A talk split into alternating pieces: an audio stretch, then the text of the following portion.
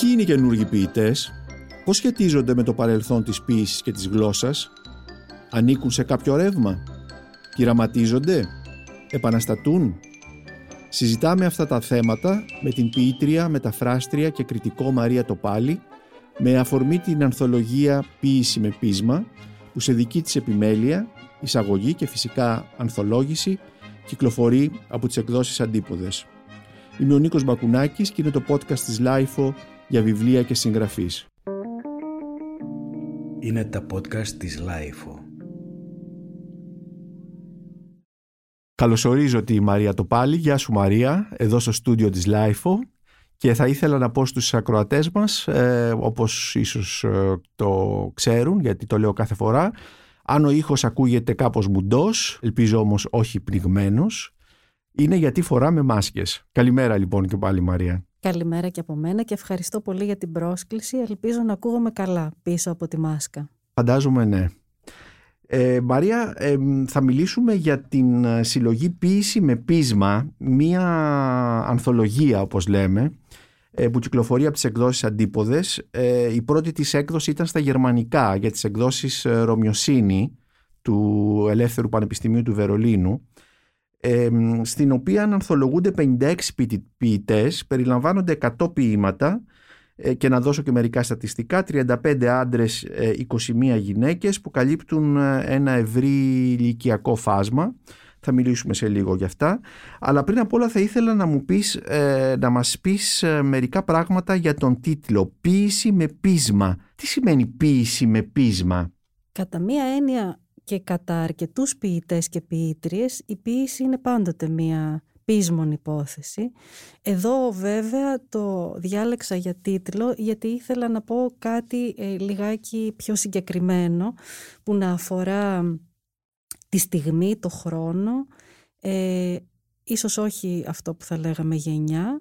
Ναι, γενιά δεν είναι γιατί ε, το ηλικιακό εύρος είναι πάρα πολύ μεγάλο. Ο πρώτος ποιητής που ανθολογείται ενώ ο μεγαλύτερος είναι γεννημένος το 57 ο Παναγιώτης Γαλανόπουλος και ο νεότερος είναι ο Ένο Αγκόλη που έχει γεννηθεί το 1994.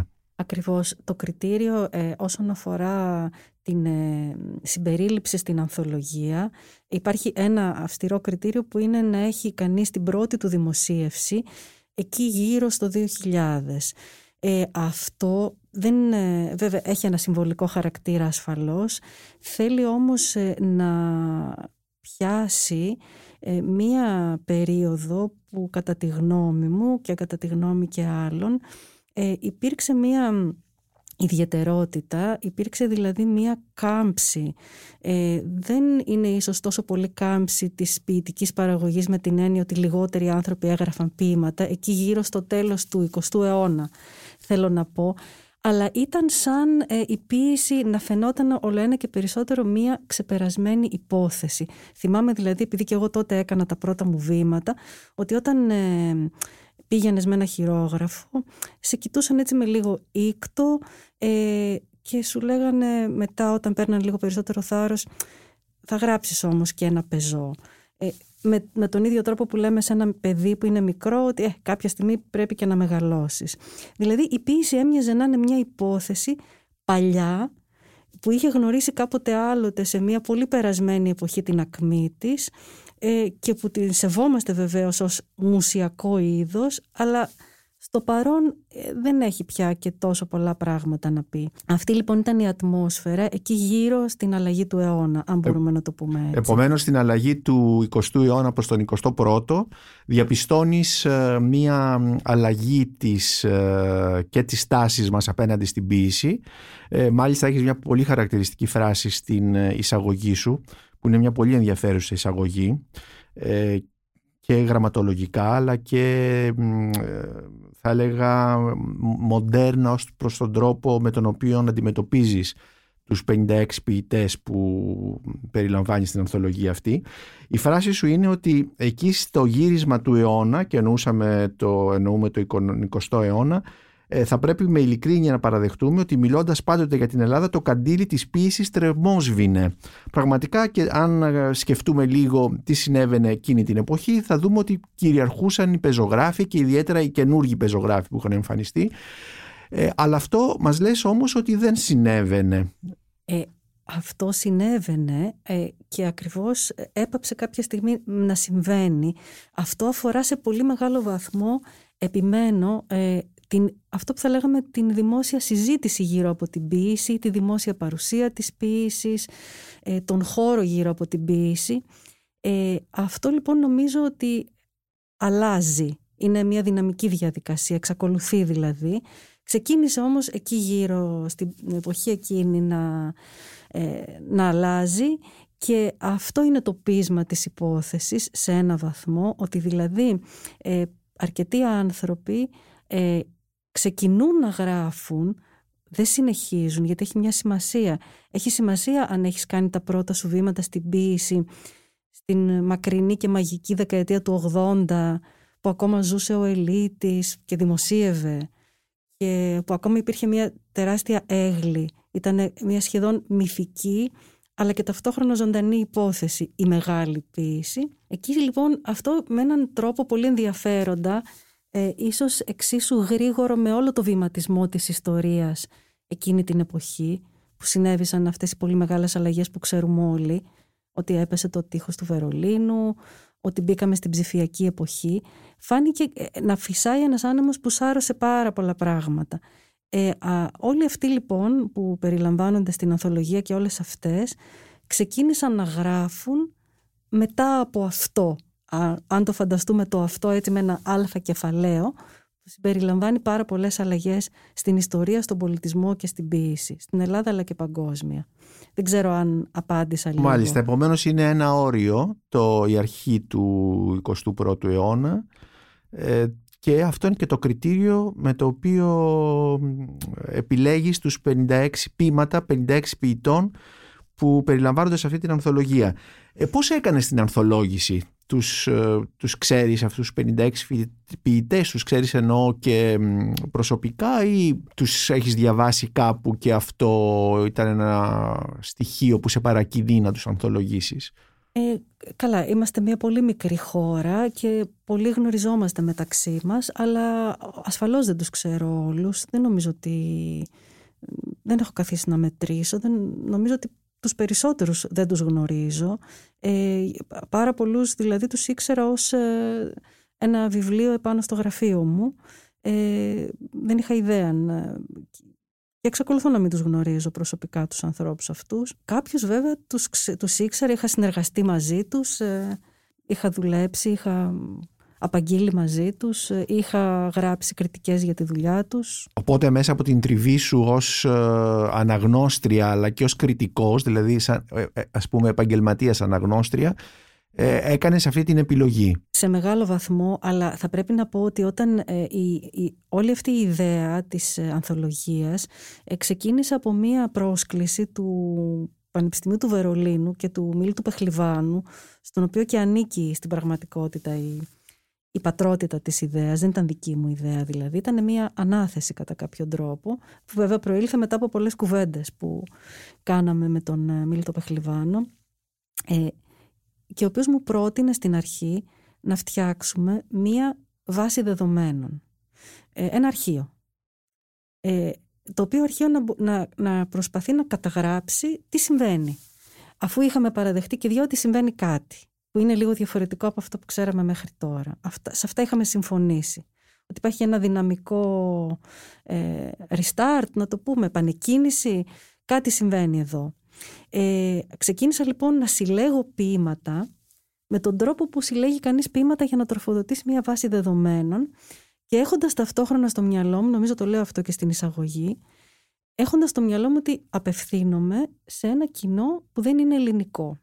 Άρα αμέσως η στόχευση γινόταν πολλαπλή, γιατί ξέρετε, όταν θέλεις να γνωρίσεις κάτι σε κάποιον ξένο, ε, του λες λίγο περισσότερα πράγματα, είσαι λίγο πιο περιγραφικός, έτσι δεν είναι. Έχεις πάντα την ιδέα ότι ξεκινάμε με τη σκέψη ότι δεν ξέρει ακριβώς για ποιο πράγμα συζητάμε.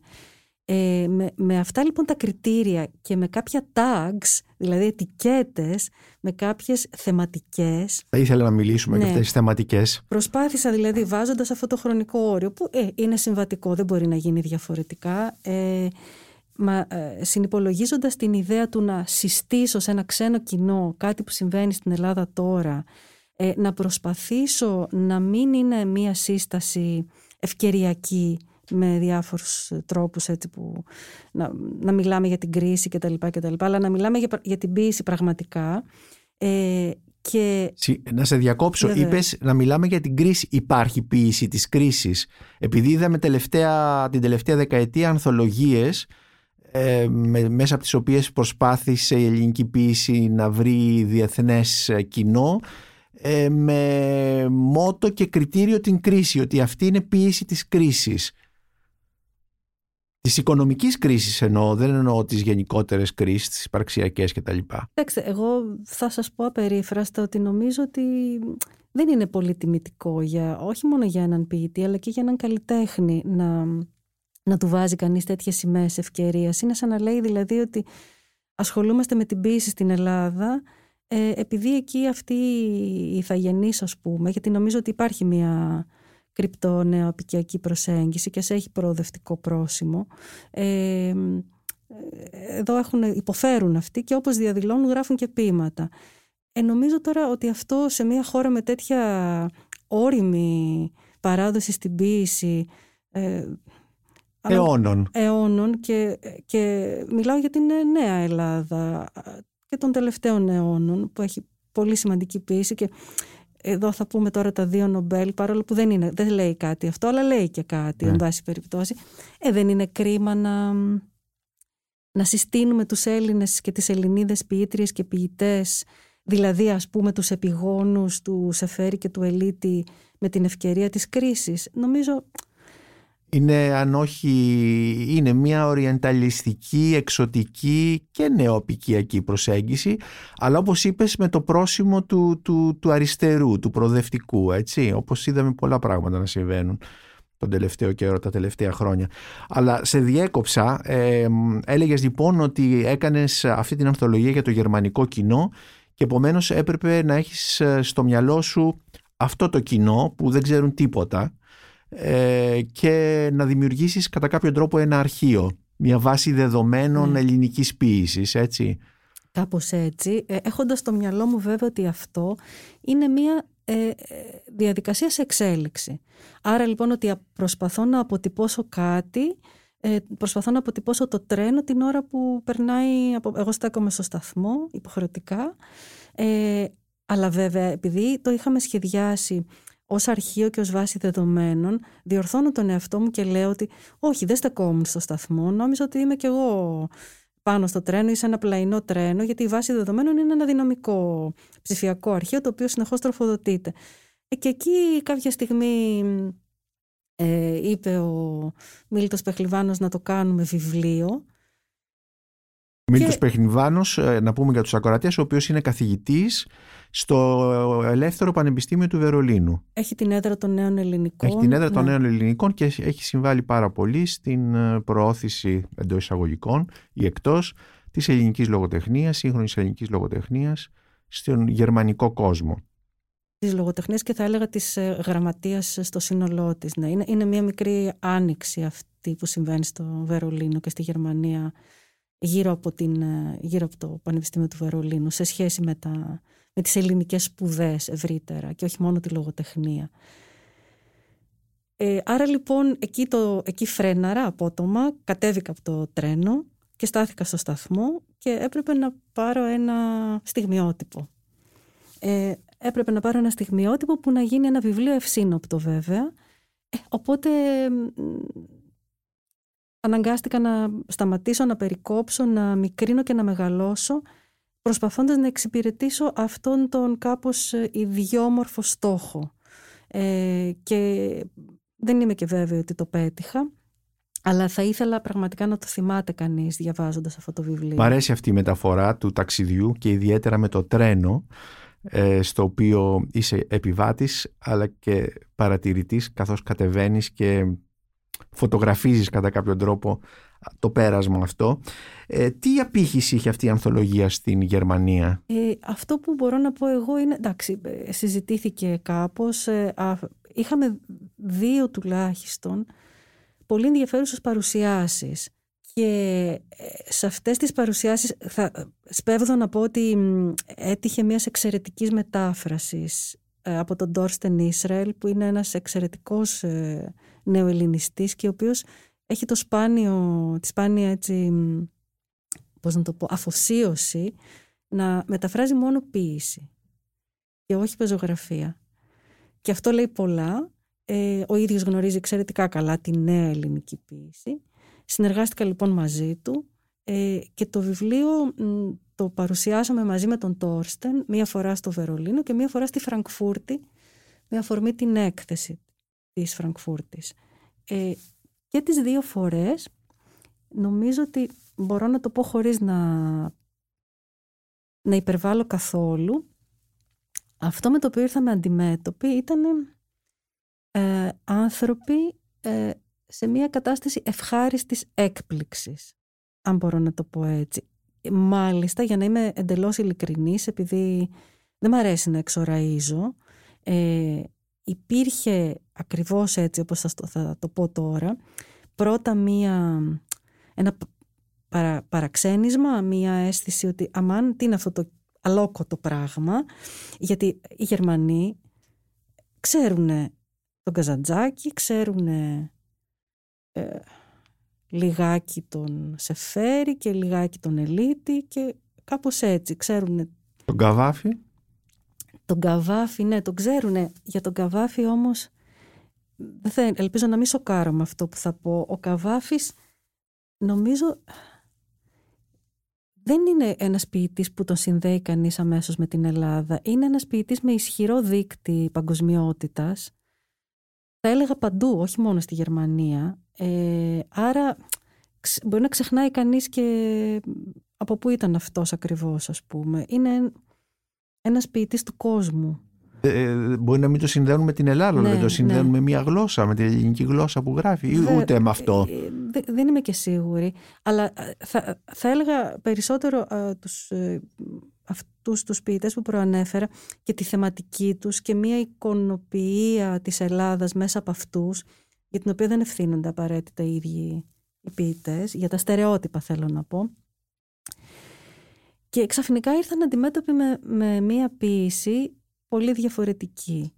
Και αυτό είναι ένα πρώτο σοκ, γιατί αν το μεταφράσουμε σε ένα δεύτερο επίπεδο, είναι και μια Ελλάδα εντελώς διαφορετική, έτσι δεν είναι, από αυτό που έχουν μάθει να έχουν στο μυαλό τους ως τον τουριστικό προορισμό και ενδεχομένως από αυτό το, ε, το άλλο στερεότυπο που θα μπορούσε να πουληθεί ως ας πούμε, ποιήση της κρίσης, δηλαδή ξέρετε, διαδηλώνουμε και έχουμε... Ευκαιριακή δηλαδή, έχουμε, μια ευκαιριακή ναι, λογοτεχνία. Πάνω από τα οδοφράγματα έχουμε και μια κιθάρα και τραγουδάμε. Και τραγουδάμε, ναι. Οπότε βλέπουν κάτι άλλο. Τι βλέπουν, Βλέπουν ποιητές στοχαστικούς ε, που συνομιλούν με την παγκόσμια ποιήση, που σκέφτονται πάνω στα προβλήματα του καιρού μας ε, και είναι κάτι θα έλεγα που δεν το περιμένουν πάρα πολύ να έρθει από εδώ.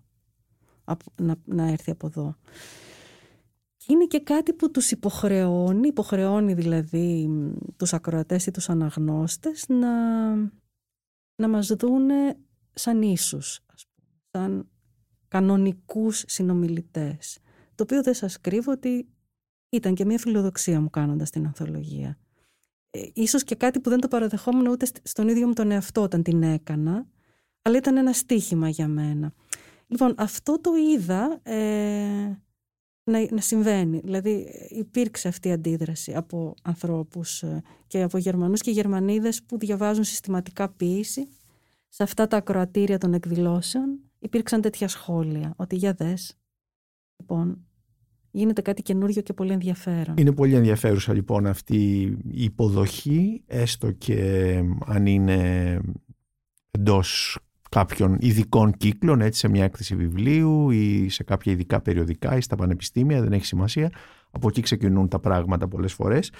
Ε, ξαναγυρίζω λοιπόν στη φράση σου ότι στο γύρισμα του αιώνα, δε, του 20ου αιώνα προς τον 21ο το καντήλι της ποίησης έμοιαζε να τρεμοσβήνει. Σήμερα όμως 20 χρόνια μετά ε, από την ανθολογία αυτή και με αυτά που μας λες διαπιστώνουμε ότι δεν τρεμοσβήνει αλλά αντίθετα έχει φουντώσει ε, όπως μπορεί να φουντώνει τέλος πάντων ε, η φωτιά της ποίησης.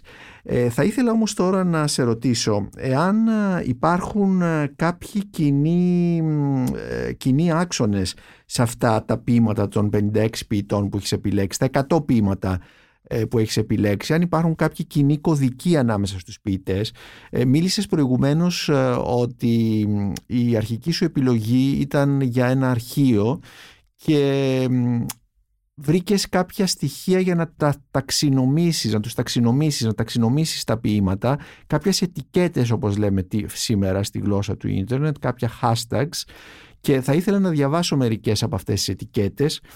Γεωγραφία, μετανάστευση, ε, είτε φοιτητική είτε οικονομική, από και προς την Ελλάδα, επαρχία, πόλη, έρωτας, ομοφιλόφιλος έρωτας, οικογενειακές σχέσεις, μητέρα, μητρότητα, πατέρας, γιος, μητέρα, γιος, μητέρα, κόρη, παράδοση, παγκοσμιοποίηση, διαδίκτυο, τέχνη, τεχνολογία, ποίηση, ταυτότητα, θρησκεία, φιλοσοφία, πατρίδα, Ελλάδα, εξουσία, ολοκαύτωμα, χιούμορ, πένθος, ταξίδι, τρομοκρατία, εξέγερση και τέλος ελληνική κρίση. Αυτές είναι κατά κάποιο τρόπο ετικέτες οι οποίες είναι εξοποιητικές. Πώς λοιπόν τις εντάσεις μέσα σε μια ανθολογία; Ε, είναι, ο λόγος είναι κυρίως αυτός που είπα στην αρχή ότι είναι μια ανθολογία που απευθύνεται σε ένα κοινό έξω από την Ελλάδα που θέλει και δικαιούται μέσα από την, διαβάζοντας τα πείματα της Ελλάδας να θέλει να γνωρίσει την Ελλάδα τώρα. Έτσι, για αυτούς οι, τα πείματα αυτά είναι ένα αποτύπωμα του ελληνικού πολιτισμού και της ε, ελληνικής γλώσσας στην, ε, στη συγκυρία αυτή, εν πάση περιπτώσει, που είναι όμως λίγο πιο πολύπλοκη. Νομίζω όμως ότι λειτουργούν και για τους Έλληνες αναγνώστες. Γιατί όχι, γιατί όχι. Ε, είναι ένας τρόπος κι αυτός. Επίσης είναι και ένας τρόπος να, να αναζητούμε τα ποίηματα, έτσι δεν είναι; Δηλαδή, ε, δεν θα έλεγα ότι οι θεματικές της ποίησης είναι τελείως εξωποιητική κατηγορία δεν είναι η μόνη, αλλά νομίζω ότι είναι και αυτή ένας έγκυρος τρόπος. Σκεφτείτε ότι ακόμα υπάρχουν ποίηματα που γράφονται με βάση ένα project ή με βάση μια παραγγελία. Δεν είναι κάτι... Μια θεματική παραγγελία Μια θεματική παραγγελία, ναι, βεβαίως. Ναι ναι. ναι, ναι, ναι, ναι, Και θα το δούμε αυτό σε λίγο, θα μιλήσουμε γι' αυτό, αλλά τώρα θα ήθελα να σε διακόψω να διαβάσω ένα ποίημα ενός ποιητή που τον ανακάλυψα για πρώτη φορά εδώ στην ανθολογία σου, τον Στάθη Κεφαλούρο και το ποίημα έχει τίτλο «Τα κορίτσια στην Έδεσα». Τα κορίτσια στην Έδεσα είναι όμορφα, αλλά στο Κιλκής πιο όμορφα. Βεβαίως και δεν είναι ποίηση αυτό. Θα είναι ποιητής όμως αυτός που θα αφήσει τη θάλασσα και τα ψάρια της ήσυχα για να ανέβει ψηλά στη Μακεδονία, εκεί που βρίσκονται της ελληνικής καρδιάς τα μεταλλεία.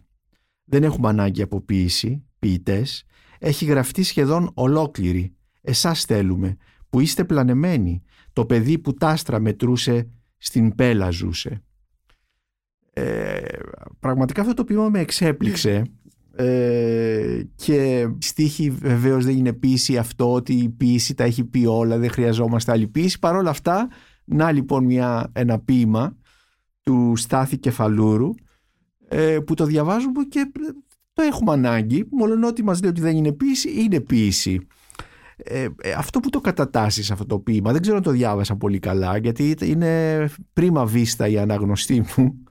Δεν πρόσεξα ίσως και λίγο τα σημεία της στήξης. Με βοηθά πολύ ότι επέλεξες αυτό το ποίημα, ε, γιατί αυτό το ποίημα είναι ένα πολύ καλό παράδειγμα του ποίηματος. Δηλαδή είναι μια ποίηση που έχει επίγνωση όλων αυτών που συζητούσαμε πριν.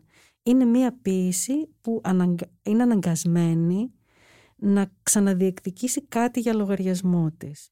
Την ίδια τη γλώσσα, αλλά και τον χώρο που πρέπει να συγκροτήσει γύρω της. Και φαίνεται πολύ καθαρά σε αυτό το ποίημα αυτή η αγωνία και νομίζω ότι αυτός είναι ένας άξονας που διέπει είτε ρητά, ε, όπως το συγκεκριμένο ποίημα, είτε όχι ρητά, αλλά πολύ φανερά στο δικό μου το μυαλό, ε, νομίζω όλα τα ποίηματα. Τα ποίηματα της ανθολογίας. Αυτής της ανθολογίας. Ναι. Έτσι. Και, και νομίζω ότι είναι και αυτό το, ε, το συνδετικό το κύριο συνδετικό στοιχείο ανάμεσά τους.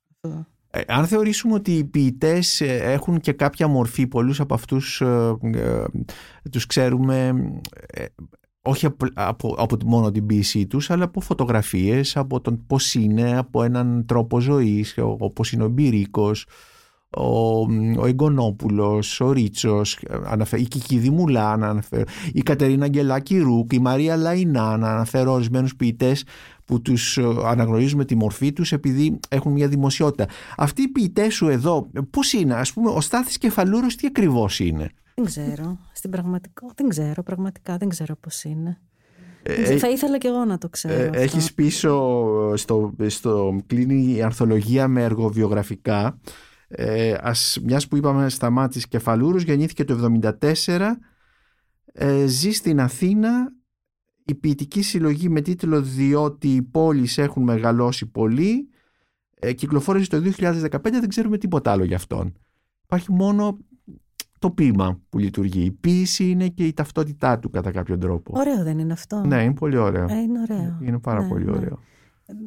Ωραίο. Και είναι, είναι αυτό που πρέπει να είναι σε μεγάλο βαθμό. Χωρίς αυτό να σημαίνει υπάρχουν άλλοι ποιητές και το ξέρεις πολύ καλά και μέσα σε αυτή την ανθολογία που είναι τρομερά ενεργοί που κάνουν performance, που βγάζουν περιοδικά, που αρθρογραφούν. Είναι στα μέσα κοινωνικής δικτύωσης. Μεταφράζουν, ναι, είναι στα μέσα κοινωνικής δικτύωσης, όλα αυτά. Ε, και υπάρχουν άλλοι που τους ξέρουμε από ένα βιβλίο και από ένα ποίημα ή από περισσότερα ποίηματα και είναι μια χαρά έτσι. Ε, και πάντα ήταν νομίζω κάπως έτσι.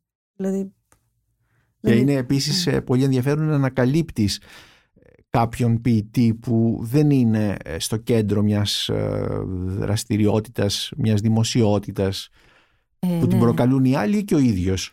Αλίμονο βέβαια. Εξάλλου εδώ στην ανθολογία υπάρχουν αρκετοί ποιητές και ποιητρίε που δεν είναι, ας πούμε, δεν είναι κάτοικοι της Αθήνας. Αυτό ήδη είναι ένα ζήτημα, ειδικά σε μια χώρα σαν αυτήν που είναι πολύ έντονα αθηνεοκεντρική. Ε, υπάρχουν αρκετοί που, ναι, που πραγματικά είναι πάρα πολύ περιθωριακοί ως προς αυτό, ως προς τον τόπο της κατοικίας τους ας πούμε. Βέβαια τα μέσα κοινωνικής δικτύωσης αυτό το έχουν πειράξει λιγάκι, τον έχουν πειράξει λίγο αυτόν τον άξονα και είναι καλό αυτό. Δηλαδή είναι ένα φόρουμ που συνεπάρχουν οι άνθρωποι ανεξαρτήτως του που βρίσκονται. Να ξαναγυρίσω λοιπόν τι τους συνδέει όλους αυτούς εκτός από το ότι εμφανίζονται, ε, μάλλον πρωτογράφουν ε, εκεί μετά το 2000 ε, και κάνουν μια ποίηση με πείσμα όπως μας λες. Υπάρχει και κάτι άλλο που τους συνδέει; Αυτό το, αυτή η, η, η, η πείσμον διάθεση με την επίγνωση όλων όσων συζητήσαμε μέχρι τώρα ε, νομίζω ότι ε, δημιουργεί μία ενδιαφέρουσα αναμέτρηση. Νομίζω λοιπόν ότι όλοι αυτοί και όλες αυτές ε, πραγματοποιούν με τον έναν ή άλλο τρόπο και με διαφορετικούς τρόπους και αυτό είναι ενδιαφέρον αυτή την αναμέτρησή τους με την γλώσσα της ποίησης και κάτι προσπαθούν να κάνουν λίγο διαφορετικό. Ε, και νομίζω ότι αυτό είναι και που του συνδέει, είναι έντονο το στοιχείο του, του πειραματισμού σε πολλούς από αυτούς. Ε, είναι έντονη η διάθεση να γραφτεί μια ποίηση σε πολλούς, όχι σε όλους, που ε, συνυπολογίζει την ώρα που γράφεται τη δημόσια απαγγελία της. Δηλαδή να είναι μια ποίηση παρτιτούρα, αν μπορώ να το πω. Πολύ ενδιαφέρον αυτό. Ε, ε, και μάλιστα ε, μου δίνεις την ευκαιρία να, να, να θυμηθώ την, ε, την performance, την παράσταση της νέας Αμερικανίδας ποιήτριας της Αμάντα Γκόρμαν στην τελετή ανάληψης καθηκόντων του νέου Προέδρου στις Ηνωμένες Πολιτείες του Τζο Μπάιντεν που κάνει μια performance και που εκεί καταλάβαμε ότι αντιλαμβάνεται είναι μια νέα γενιά. Είναι η Αμάντα Γκόρμαν νομίζω ότι είναι γύρω στα 22-23 ετών που αντιλαμβάνεται την ποίηση σε αυτή την πρωταρχική της αν θέλεις λειτουργία που είναι η δημόσια απαγγελία έτσι. Χωρίς να θέλω να, να υπερβάλλω νομίζω εμείς εδώ στην, στην ποίηση με ποίησμα αν μπορώ να πω ένα εμείς εμπροκειμένο οι περισσότεροι από εμάς ήμασταν πολύ έτοιμοι γι' αυτό που που παρακολουθούσαμε στην οθόνη. Το, το ξέραμε δηλαδή, το, το κάνουμε ήδη. Ε, Είναι κρίμα που αυτή τη στιγμή δεν, δεν υπάρχει φυσική, ο φυσικός τρόπος ε, παραστάσεων, ανα, ε, απαγγελιών κτλ. για να δούμε και πώς θα υπάρχει αυτή η διάδραση σε μια δημόσια απαγγελία με το κοινό. Ελπίζουμε σύντομα να ξαναγυρίσουμε σε αυτή την, στη φυσική ζωή και να έχουμε τις απαγγελίες. Ε, στο θέμα λοιπόν της, ε, του, του συνδέει θα ήθελα να διαβάσω μια φράση σου από την εισαγωγή ε, την εισαγωγή σου λες το ύφος και ο τόνος είναι πάντοτε έστω και αδιόρατα πεισματάρικος, θεληματικός, σαρκαστικός, συγκρουσιακός. Ε, καταλαβαίνω το σαρκαστικός, ε, καταλαβαίνω το πεισματάρικος, καταλαβαίνω το θεληματικός, συγκρουσιακός, συγκρουσιακός με τι; Ε, με τους παλιότερους ποιητές, με την ίδια τη γλώσσα, με την, ε, με την πραγματικότητα σήμερα; Με όλα. Μπορώ να το δείξω αυτό και με παραδείγματα. Ε, άλλοι είναι περισσότερο συγκρουσιακοί και άλλοι λιγότερο. Εντάξει, κάποιοι μπορεί να μην είναι και καθόλου ή να είναι εκ των πραγμάτων, ας πούμε. Ε, πάντως, νομίζω ναι, με κάτι κοντράρουν οι περισσότερες και οι περισσότεροι. Ε, είτε, είτε συνειδητά είτε όχι. Νομίζω ότι το κάνουν αυτό. Επίσης ε, μια άλλη φράση σου από την εισαγωγή σου που θα ήθελα να μου σχολιάσεις ότι αν οι καινούργοι ποιητές, εντός εισαγωγικών το καινούργοι, το, το έχεις, ε, συνομιλούν με το παρελθόν της ποίησης και της γλώσσας ή όχι. Είναι κάτι που έχεις αρχίσει να λες για τη γλώσσα, για την ε, επιτελεστική λειτουργία της γλώσσας εδώ, δηλαδή την τελεστικός ίσως είναι μια λέξη που εμένα δεν μου αρέσει, ε, της δημόσιας τέλος πάντων ανάγνωσης. Λοιπόν, είναι πολλά πράγματα τώρα που θα μπορούσε να πει κανείς εδώ. Δεν ξέρω. Ε, Μερικές φορές καλύτερα είναι να, να μιλάνε τα ίδια τα ποίηματα. Ωραία. Καλή ιδέα σου. Α μας διαβάσεις λοιπόν κάτι για να το καταλάβουμε. Εγώ τα εμπιστεύομαι. Πραγματικά τα εμπιστεύομαι τα ποίηματα. Λοιπόν, είναι ένα ποίημα του Δημήτρη Άλλου ε, που το θεωρώ έτσι κάπως καταστατικό ως προς το ζήτημα του, της αναμέτρησης με τη γλώσσα ας πούμε, με τη γλώσσα και με ό,τι αυτό σημαίνει. Γιατί η γλώσσα σημαίνει προηγούμενη πίση, παράδοση, το παρόν της γλώσσας, διάχυτο παντού, όλα. Έτσι το διαβάζω εγώ. Γραμμή πλεύσης. Σταματημένο το ρολόι, μετράω με αναπνοές. Είναι κάτι καράβια που περνούν, που διασχίζουν μαύρα τον ορίζοντα, ώσπου μια μέρα είδα ένα να αλλάζει ρότα και να έρχεται ίσα κατεπάνω μου. Υπολογίζοντας την ταχύτητά του, έκανα λίγο περισσότερα από όσα ήταν αναγκαία, γιατί φοβήθηκα. Εάν εξαφθούν οι δαμασμένες κορυφές δύο πιθανοτήτων, αυτό που θα σπάσει δεν είναι το στριφτόπλεκτο πείσμα της πραγματικότητας, μήτε το πείσμα της γραφής, αλλά το πόσο ψηλά ταξίδεψε επάνω από το κεφάλι σου η πιο καλή σου σκέψη. Όσο για το καράβι, σκόνταψε. Επάνω σε εκείνα τα λίγο περισσότερα βήματα που έκανα ακόμα τότε. Γιατί τότε φοβήθηκα στα αλήθεια και αναλύθηκε το βαρύ μαύρο άδειο καράβι σε ένα πυροτέχνημα γέλιου εκοφαντικό ενός ανθρώπου που κρατάει και με τα δύο χέρια την κοιλιά του. Τώρα, δεν φοβάμαι. Ψηλαφίζω το σχήμα του κρανίου μου από περιέργεια. Η γλώσσα που τώρα σας μιλάω είναι το ποίημα μαζί με το καλάθι των αχρήστων του. Μάλιστα, ο Δημήτρης Άλλος, ένας ποιητής γεννημένος το 1963, ε, επομένως έχοντας μια άλλη εμπειρία, αλλά η τελευταία του φράση ε, είναι πάρα πολύ δυνατή ε, και ουσιαστικά ε, νομίζω ότι μας δίνει μια απάντηση στην ερώτηση που, που σου έκανα πριν διαβάσεις το ποίημα. Έτσι αισθάνθηκα και εγώ διαβάζοντάς το. Είπα αυτό είναι. Ναι, εδώ αυτός είναι αυτό που λέει. Ένας ολιγογράφος ποιητής ε, και πάρα πολύ πυκνός και κέριος όπως διαπιστώνουμε τα πείματα και στους στίχους του. Ε, Μαρία, ήθελα να σε ρωτήσω, τι τους ξεχωρίζει τους ε, νέους αυτούς ποιητές, τους καινούριους αυτούς ποιητές από τους προηγούμενους; Και όταν λέω προηγούμενους, ε, θα μου πεις ποιοι είναι οι προηγούμενοι; Ε, μάλλον όλοι οι προηγούμενοι. ό,τι προηγείται. Ακόμη και η πιο κοντινή τους, η λεγόμενη γενιά του 70, η γενιά του 80, όλοι αυτοί δηλαδή, ε, όλοι αυτοί οι ποιητές που κατηγοριοποιούνται ηλικιακά και που μεταξύ τους μπορεί να μην έχουν και καμία σχέση. Ε, αρκετά πράγματα μπορούμε να πούμε και ο καθένας από εμάς μπορεί κατά το γούστο και τις ανησυχίες και τις αναζητήσεις του να βάλει αλλού το, τον τόνο ε, στο τι τους ξεχωρίζει. Θέλω να πω είναι μια πλούσια παλέτα αυτή ευτυχώς και μπορούμε να διαλέξουμε. Δηλαδή, να πω ένα παράδειγμα. Ε, κάτι που εμένα μου έκανε εντύπωση είναι ο...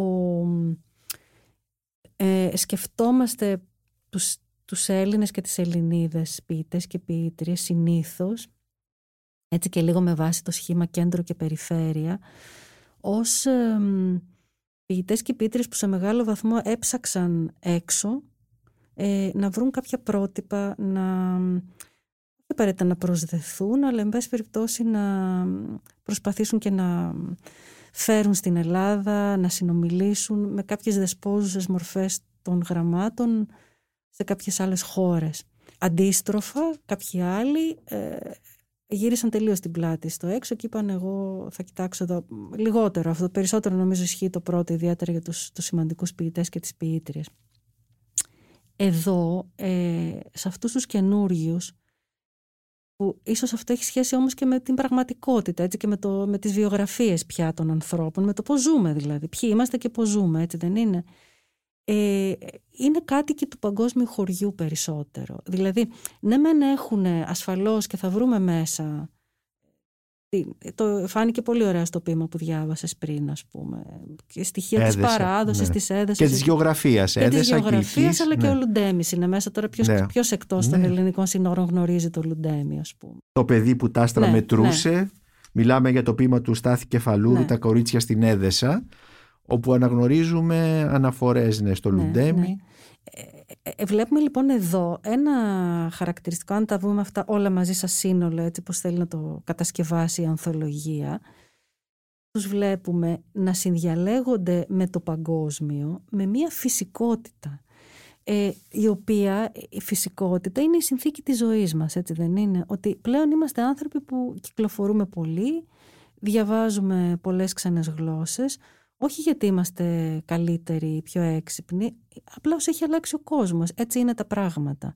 Χρησιμοποιούμε πολύ το διαδίκτυο, άρα ο τρόπος που επηρεαζόμαστε και αλληλεπιδρούμε, ναι θα έλεγα ότι είναι περισσότερο αυτό, επηρεαζόμαστε και αλληλεπιδρούμε με μια φυσικότητα, όχι πια, και δεν υπάρχουν και δεσπόζουσες μορφές. Αυτό είναι πολύ ενδιαφέρον ότι δεν υπάρχουν δεσπόζουσες μορφές και αυτό το βλέπουμε πλέον παντού, όχι μόνο στην λογοτεχνία, στην πίση, το βλέπουμε στην, ε, στον κινηματογράφο, το βλέπουμε στα, στα οικαστικά, το βλέπουμε στην όπερα. Ποιοι είναι σήμερα ε, οι, οι ντίβες και οι, οι ντιβίνοι της, ε, της όπερας, οι ντίβοι της όπερας; Ε, οι, οι σκηνοθέτες ε, που γίνονται πατριάρχες και μορφές και τα λοιπά όλα αυτά τα πράγματα Οπότε, ναι, γιατί ε, να, μην, να, μην το, να μην το βλέπουμε και στην ποίηση. Ακριβώς, ακριβώς. Οπότε, τι γίνεται όμως τώρα, η ποίηση έχει ένα χαρακτηριστικό. Ασφαλώς όλες οι τέχνες έχουν ανάγκη την καινοτομία. Ασφαλώς. Δεν, δεν νομίζω ότι μπορεί να υπάρξει καλή τέχνη χωρίς το στοιχείο της καινοτομίας και ενός νέου προγράμματος αλλά για την ποίηση είναι λιγάκι, πώς να το πω, δεν μπορεί να υπάρχει η ποίηση στην πραγματικότητα αν δεν ανανεώνει τη γλώσσα. Και αυτό είναι ένα Τι εννοείς ανανέωση της γλώσσας, αυτό με ενδιαφέρει πάρα πολύ. Δηλαδή η καινοτομία που για τους περισσότερους ε, καινοτομία συνδέεται με την τεχνολογία και με τις ε, εφαρμογές, τις δυνατότητες που μας δίνει η τεχνολογία σήμερα ε, πώς συνδέεται λοιπόν η καινοτομία με τη γλώσσα και με την αλλαγή της γλώσσας; Να, λίγο το είδαμε στο ποίημα που, που προσπάθησα να διαβάσω, ότι δεν υπάρχει τώρα πια μία, θα μου πείτε βέβαια, αυτά έχουν ε, εδώ και μερικές δεκαετίες συντελούνται σιγά σιγά στην ποίηση, ασφαλώς, ασφαλώς αλλά είναι διαφορετική η φάση που συντελείται αυτό και διαφορετική η φάση που έχει ήδη συντελεστεί και τώρα καλούμαστε να γράψουμε μετά από αυτό. Δηλαδή γνωρίζοντας πια πολύ καλά ότι είναι η γλώσσα, ε, το ποίημα μαζί με το καλάθι των αχρήστων, του, του ποίηματος, έτσι, όχι της γλώσσας, του ποίηματος. Δηλαδή θα δείτε όλο, ε, μας λέει εδώ πέρα ο άλλος, θα δείτε όλο το έργο. Και την καλή και την ανάποδη, ας πούμε. Ε, και αυτό είναι μία δύσκολη κατάσταση. Είναι μια δύσκολη κατάσταση γιατί ο ποιητής πάντα θέλει να είναι και διάφορα άλλα πράγματα. Θέλει να είναι και performer, θέλει, άλλος θέλει να είναι επικός, άλλος θέλει, έχει μεγαλύτερη ανάγκη το λυρισμό, τα θέλει, εξακολουθεί να τα ο θέλει. Ο Σεφέρης είχε σκεφτεί ποτέ ότι η ποιησή του μπορεί να έπεφτε στο καλάθι των αχρήστων. Θα μπορούσε να το σκεφτεί, ενώ όχι ο Σεφέρης, αλλά ένας ποιητής αυτής της γενιάς, ας πούμε, και αυτής της εποχής. Ε, τώρα για το Σεφέρη... Μην κολλάμε στο Σεφέρη. Θα έλεγα ότι τα, τα είχε σκεφτεί σχεδόν όλα. Ε, γιατί ήταν ένας εξαιρετικός, εκτός από πολύ σπουδαίος ποιητής, ήταν και ένας πολύ σημαντικός διανοητής. Και άρα ναι. Το Δεν το είχε σκεφτεί. Ε, νομίζω το ήξερε πολύ καλά αυτό ακριβώς. Ε, και επειδή έκανε και με προγραμματικό τρόπο προσπάθησε να αλλάξει πράγματα, πολύ συνειδητό, ε, κάποιοι λένε εγκεφαλικό, σαν, να είναι αυτό ελάττωμα. Ε. Εγώ νομίζω δεν είναι. Ίσως ε, το καλάθι των αχρήστων για τους παλιότερους ποιητές ε, να το λέμε τα ανέκδοτα, τα μη εγκεκριμένα ή τα δημοσίευτα με δική τους επιθυμία και θέληση. Τα οποία ανακαλύπτουμε σήμερα και τα ανασύρουμε από το καλάθι των αχρήστων γιατί και τα επανεκτιμούμε. Πολλά μπορεί να σκεφτεί κανείς πάνω σε αυτό. Είναι, είναι η αρχή μιας ε, καινούργιας μεγάλης συζήτησης νομίζω. Ε, επομένως έχουμε μια αλλαγή παραδείγματος με αυτά που μας είπες ε, καθώς η, και η ποιήση όπως όλοι μας ζούμε αυτό τον, με αυτόν τον φυσικό τρόπο όπως είπες δηλαδή μετακινούμαστε, πληροφορούμαστε κτλ ε, συνομιλούν με άλλες τέχνες αυτοί οι ποιητές ε, που περιλαμβάνει στην, στην ανθολογία σου; Σίγουρα, δεν νομίζω ότι μπορεί να γίνει διαφορετικά. Σίγουρα αυτό ισχύει 100%. Ε, σίγουρα θα έλεγα ότι, μάλλον, σίγουρα θα πρέπει σε όλα αυτά, επειδή μιλάμε για μια διαδικασία που βρίσκεται σε εξέλιξη, όπως είπαμε και στην αρχή, θα πρέπει να βάζουμε ένα ερωτηματικό και προσπάθησα να το κάνω αυτό και στην εισαγωγή. Δηλαδή, να αναρωτηθούμε αν αυτή η ανθολογία είναι χρήσιμη για να αναρωτηθούμε, όχι για να ακόμα να απαντήσουμε. Είναι νωρίς ακόμα για να απαντήσουμε, γιατί το φαινόμενο είναι σε εξέλιξη. Βέβαια σιγά σιγά αποκρισταλώνονται μερικά πράγματα, αλλά για μένα το, η χρησιμότητά του είναι και για μένα την ίδια δηλαδή ήταν έτσι, να θέσω τα ερωτήματα για να παρακολουθώ τι συμβαίνει με βάση κάποια ερωτήματα και να δούμε πώς πάει το πράγμα. Ε, είναι, μπορούμε να πούμε ότι αν αυτοί οι ποιητές που περιλαμβάνεις εδώ στην ανθολογία σου και οι ποιήτριες έχουν σχέση με την πολιτική, με αυτό που ονομάζουμε πολιτική ποίηση. Παλιότερα μπορεί να λέγανε στρατευμένη ποίηση και αν υπάρχει αυτό σήμερα δηλαδή που είσαι στρατευμένος και που... Ποιος, τι σημαίνει πολιτικό σήμερα; Εγώ τώρα να πω το εξής, ε, εγώ ανήκω σε αυτή την ε, ωραία, θα πω τη λέξη γενιά, όχι ποιητική, σαν άνθρωπος που ε, μας έμαθαν οι φεμινίστριες αυτό το ωραίο πράγμα ότι το προσωπικό είναι πολιτικό, έτσι δεν λέγανε. Λοιπόν, ε, αυτό είναι πολύ, μια πολύ καλή διάσταση καινούρια, όχι πια καινούρια, θα έπρεπε να είναι αυτονόητη. Και υπ' αυτή την έννοια νομίζω ναι και η τέχνη και η ποίηση ασφαλώς είναι πολιτική, όλη, όλη η ποίηση είναι πολιτική. Ε, και αυτά εδώ τα ποίηματα ε, με διάφορους τρόπους είναι πολιτικά. Ε, εγώ ας πούμε νομίζω ότι αυτό που είναι ενδιαφέρον να το σκεφτούμε, δεν, επαναλαμβάνω, αναρωτιέμαι δεν απαντώ, ο τρόπος που μιλούν εδώ, ειδικά κάποιες γυναίκες ποιήτριες, ε, για τα ζητήματα ας πούμε της οικογένειας ε, ή της μητρότητας ή των παιδιών δείχνει με έναν τρόπο ε, πολύ προσεκτικό αλλά και πολύ ξεκάθαρο ότι εδώ έχουμε μία μετατόπιση. Ε, υπάρχει δηλαδή κάποιος που μιλά έχοντας συνέστηση ότι μιλά και στον δημόσιο χώρο. Και τελευταίο αλλά όχι λιγότερο σημαντικό, οι περισσότεροι ε, ή αρκετοί από αυτούς και αυτές ε, έχουν προσπαθήσει για να συγκροτήσουν και αυτό το χώρο γύρω από την ποίηση. Να κάτι που επίσης θα πρέπει να το θυμόμαστε. Εδώ αυτοί δεν βρήκαν κάτι έτοιμο.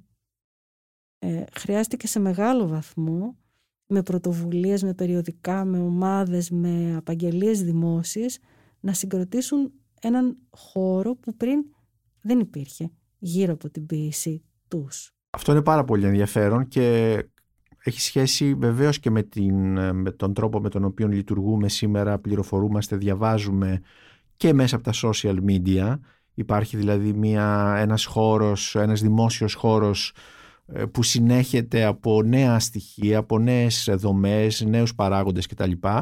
Αλλά το πιο ενδιαφέρον ε, και σε σχέση με αυτό που λες, αλλά ε, που αναδύεται διαβάζοντας αυτά τα ποίηματα, είναι ότι αυτή η παλιότερη διάκριση μεταξύ του, εσω, του εσωστρεφούς και του εξωστρεφούς, του εσωτερικού, του εξωτερικού κτλ. δεν υπάρχει. Δηλαδή βλέπεις ότι το ιδιωτικό είναι και δημόσιο και το δημόσιο είναι και ιδιωτικό, καθώς σήμερα και μάλιστα σε εποχές μητού και όλα αυτά τα πράγματα δεν υπάρχει τίποτα το κρυφό, το μύχιο, όλα είναι πλέον έξω, προς τα έξω. Όλα στρέφονται προς τα έξω.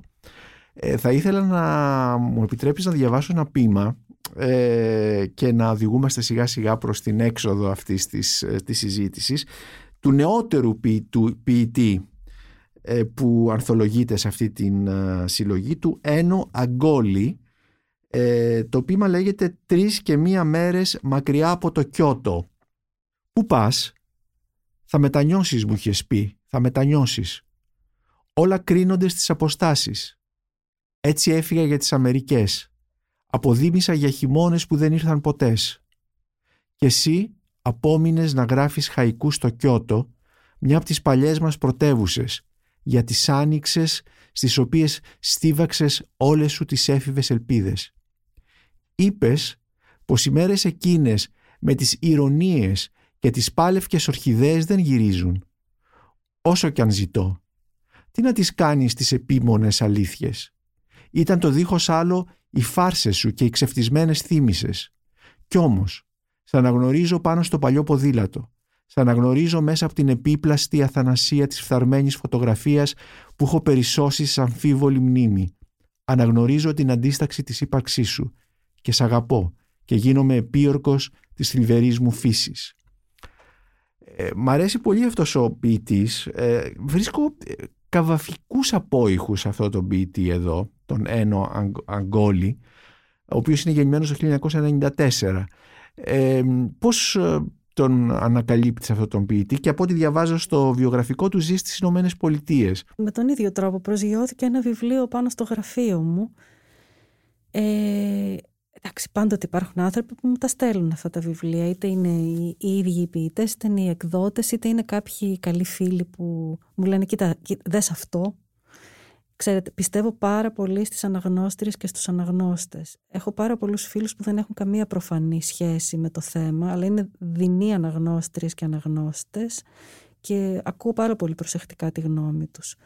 Και ο Αγκόλη κάπως έτσι έφτασε στα χέρια μου. Νομίζω ότι το πρώτο του βιβλίο όμως το έβγαλε στο εντευκτήριο του Γιώργου Κορδομενίδη. Άρα θέλω να πω εκεί στην μακρινή Θεσσαλονίκη υπήρξε κάποιος που τον πολύ νωρίς, ναι, ναι, πολύ νωρίς, ε, γιατί όταν έβγαλε το πρώτο βιβλίο δεν ξέρω αν ήταν 20 χρονών. Τον εντόπισε, τον αναγνώρισε και ναι, είναι ένα παιδί με, με μεταναστευτική καταγωγή, αλβανική, που γράφει σε αυτά τα απίστευτα ελληνικά και παίζει πολύ, με πολύ ενδιαφέροντα τρόπο με, με τον ήχο των λέξεων. Με τον ήχο των λέξεων και μου κάνει μεγάλη εντύπωση ότι γράφει με χωρίς καμία ε, χωρίς καμία όχι προκατάληψη στη γλώσσα αυτή μιλάει για άνοιξες, ε, για Αμερικές, όλα αυτά τα πράγματα ε, που ίσως κάποιος που θα είχε μια αίσθηση της γλώσσας politically correct θα έλεγε όχι, όχι, δεν είναι σωστό να το γράψω έτσι. Ε, μ' αρέσει αυτό και ιδιαίτερα όταν είναι ένας ποιητής που ανήκει όπως μας είπες στην, μεταναστε... στην πρώτη ας, μεταναστευτική γενιά και γίνεται τα ελληνικά η γλώσσα του μητρική θα λέγαμε έτσι δεν είναι; Ακριβώς. Ας πούμε πατρίδα γλώσσα. Πατρίδα γλώσσα ακριβώς. Έχει πολύ ενδιαφέρον αυτό γιατί μας συνδέει με μια παράδοση συγγραφέων και ποιητών που δεν γράφουν στη μητρική τους γλώσσα αλλά μαθαίνουν μια γλώσσα και αυτή είναι η, η πατρίδα τους. Ε, Μαρία θα ήθελα να τελειώσω με μια φράση να μας σχολιάσεις από την εισαγωγή σου, την εισαγωγή στην uh, ποιητική ανθολογία «Ποίηση με πείσμα» όπου έχεις ανθολογήσει 56 ποιητές, 50 100 ποίηματα. Η φράση σου είναι «Η ανάγκη κάποιου ωραίου σαν Έλληνα Μπολιβάρ έχει πλέον παρέλθει, όχι κάτι διαφυστικά ούτε εικονοκλαστικά. Απλώς συνέβη και η καινούργια ποίηση μας βοηθά να το δεχτούμε με τη δέουσα φυσικότητα».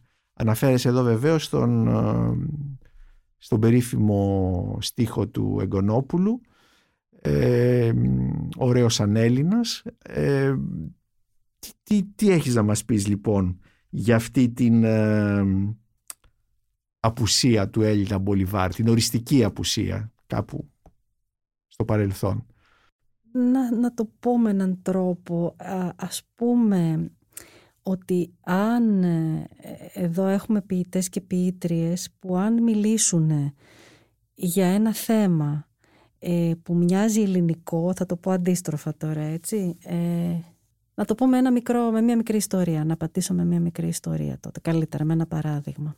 Ε, σε κάποια επίσκεψη που κάναμε παλιότερα μια ομάδα ποιητών και ποιητριών σε μια ξένη χώρα ε, και μας κάλεσαν να διαβάσουμε ποίηματα.